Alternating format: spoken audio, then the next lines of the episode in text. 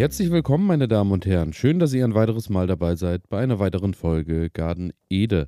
Mein Name ist Elias und heute dreht sich alles um eine Blume, die ihr mit Sicherheit schon mal in eurem Garten hattet oder aktuell, glaube ich, auch äh, recht viele von euch auch immer noch kultivieren. Sie war tatsächlich bei mir die erste Blume, die ich so bewusst ausgesät habe und die ähm, so die erste Blume war, die ich tatsächlich in meinem Garten kultivieren konnte, das über mehrere Jahre. Und das Schöne ist, sie hat sich immer wieder selbst ausgesät, so dass man kaum Arbeit mit ihr hat. Und ähm, daher, ja, heute dreht sich alles um die Ringelblume.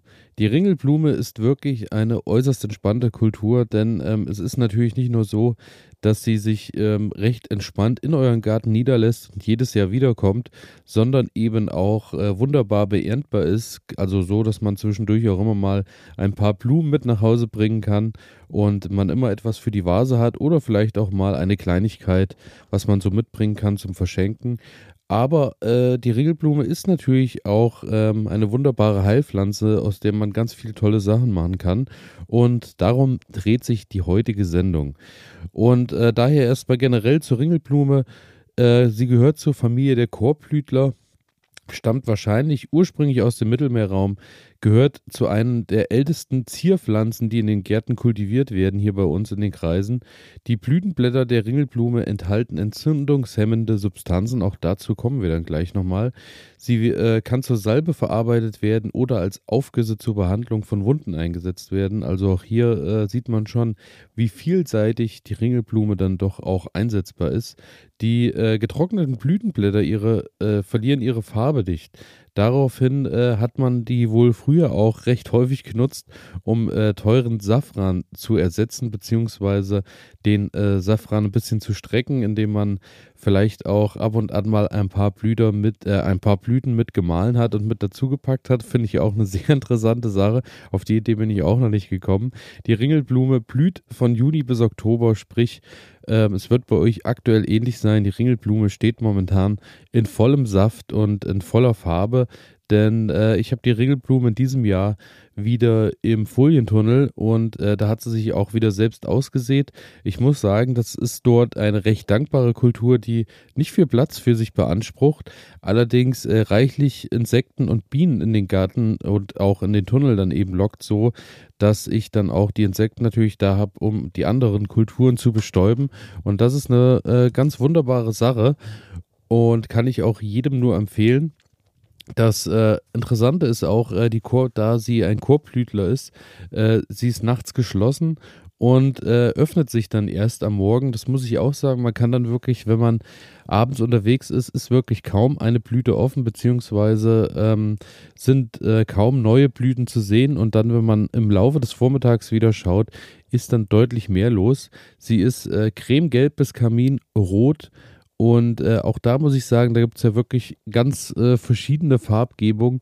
Ich habe in meinem Garten meistens gelb und orange äh, kultiviert, hatte auch mal eine Sorte, die wirklich stark ins Rote ging, wobei die sich nicht ganz so gut etabliert hat. Ob das daran liegt, dass die andere Ansprüche hat, das kann ich nicht genau sagen. Am Schönsten finde ich natürlich wie immer, wenn wir im Austausch bleiben und ihr mir gerne in die Kommentare oder auch ähm, per E-Mail einfach mal oder bei Instagram eine Nachricht schreibt, findet ihr natürlich alles in den Shownotes, welche Ringelblumen ihr bei euch kultiviert habt und vor allem natürlich auch, ähm, was ihr mit der Ringelblume anstellt.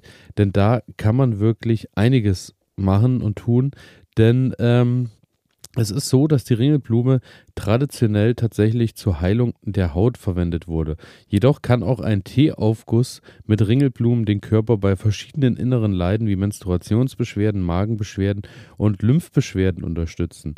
Ähm, ich muss sagen, Tee habe ich tatsächlich noch nicht aus ihr gemacht. Das, was ich schon mal gemacht habe, ist Salbe, sprich äh, mit Öl und ein bisschen Bienenwachs. Und äh, das ist auch gar nicht so kompliziert, muss alles nur ein bisschen erhitzt werden und dann abgefüllt werden. Auch äh, dazu werde ich euch äh, nochmal eine Seite, wo ziemlich viele Rezepte und Ideen rund um die Regelblume äh, verfasst sind und gesammelt sind, nochmal mit in die Shownotes packen. Und ähm, auch da natürlich, wie immer, wenn ihr da mehr Erfahrung habt, schreibt mir gerne.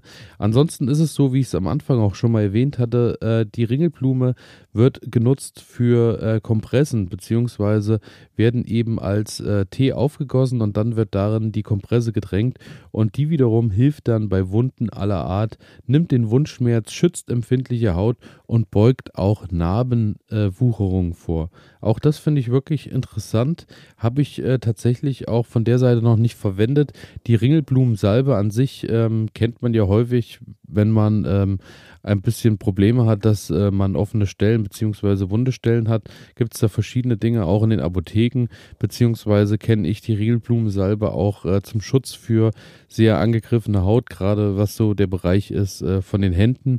Denn äh, da äh, kennt ihr wahrscheinlich auch, vor allem im Frühjahr, wenn es dann so nass kalt ist zwischendurch, man ist die ganze Zeit im Garten tätig oder wie auch immer und äh, dann platzen oft auch schnell irgendwo Hautrisse auf und da hilft die Ringelblume wirklich hervorragend. Und was kann da natürlich besser sein als vielleicht eine Ringelblumensalbe, die man sich im besten Fall ähm, aus äh, Dingen, aus greifbaren Dingen rund um sich herstellt. Also da auf jeden Fall äh, mal dranbleiben und ich werde mich da auch nochmal ein bisschen belesen, denn äh, auf dem Link, den ich euch äh, mit in die Shownotes packe, kostbarenatur.net äh, heißt die Seite, gibt es von der Ernährung mit äh, Ringelblumenbutter, natürlich auch eine tolle Sache. Äh, sieht auch wunderbar aus, denn Ringelblume kann man natürlich auch in Butter und Salate packen. Auch äh, da ist natürlich essbar.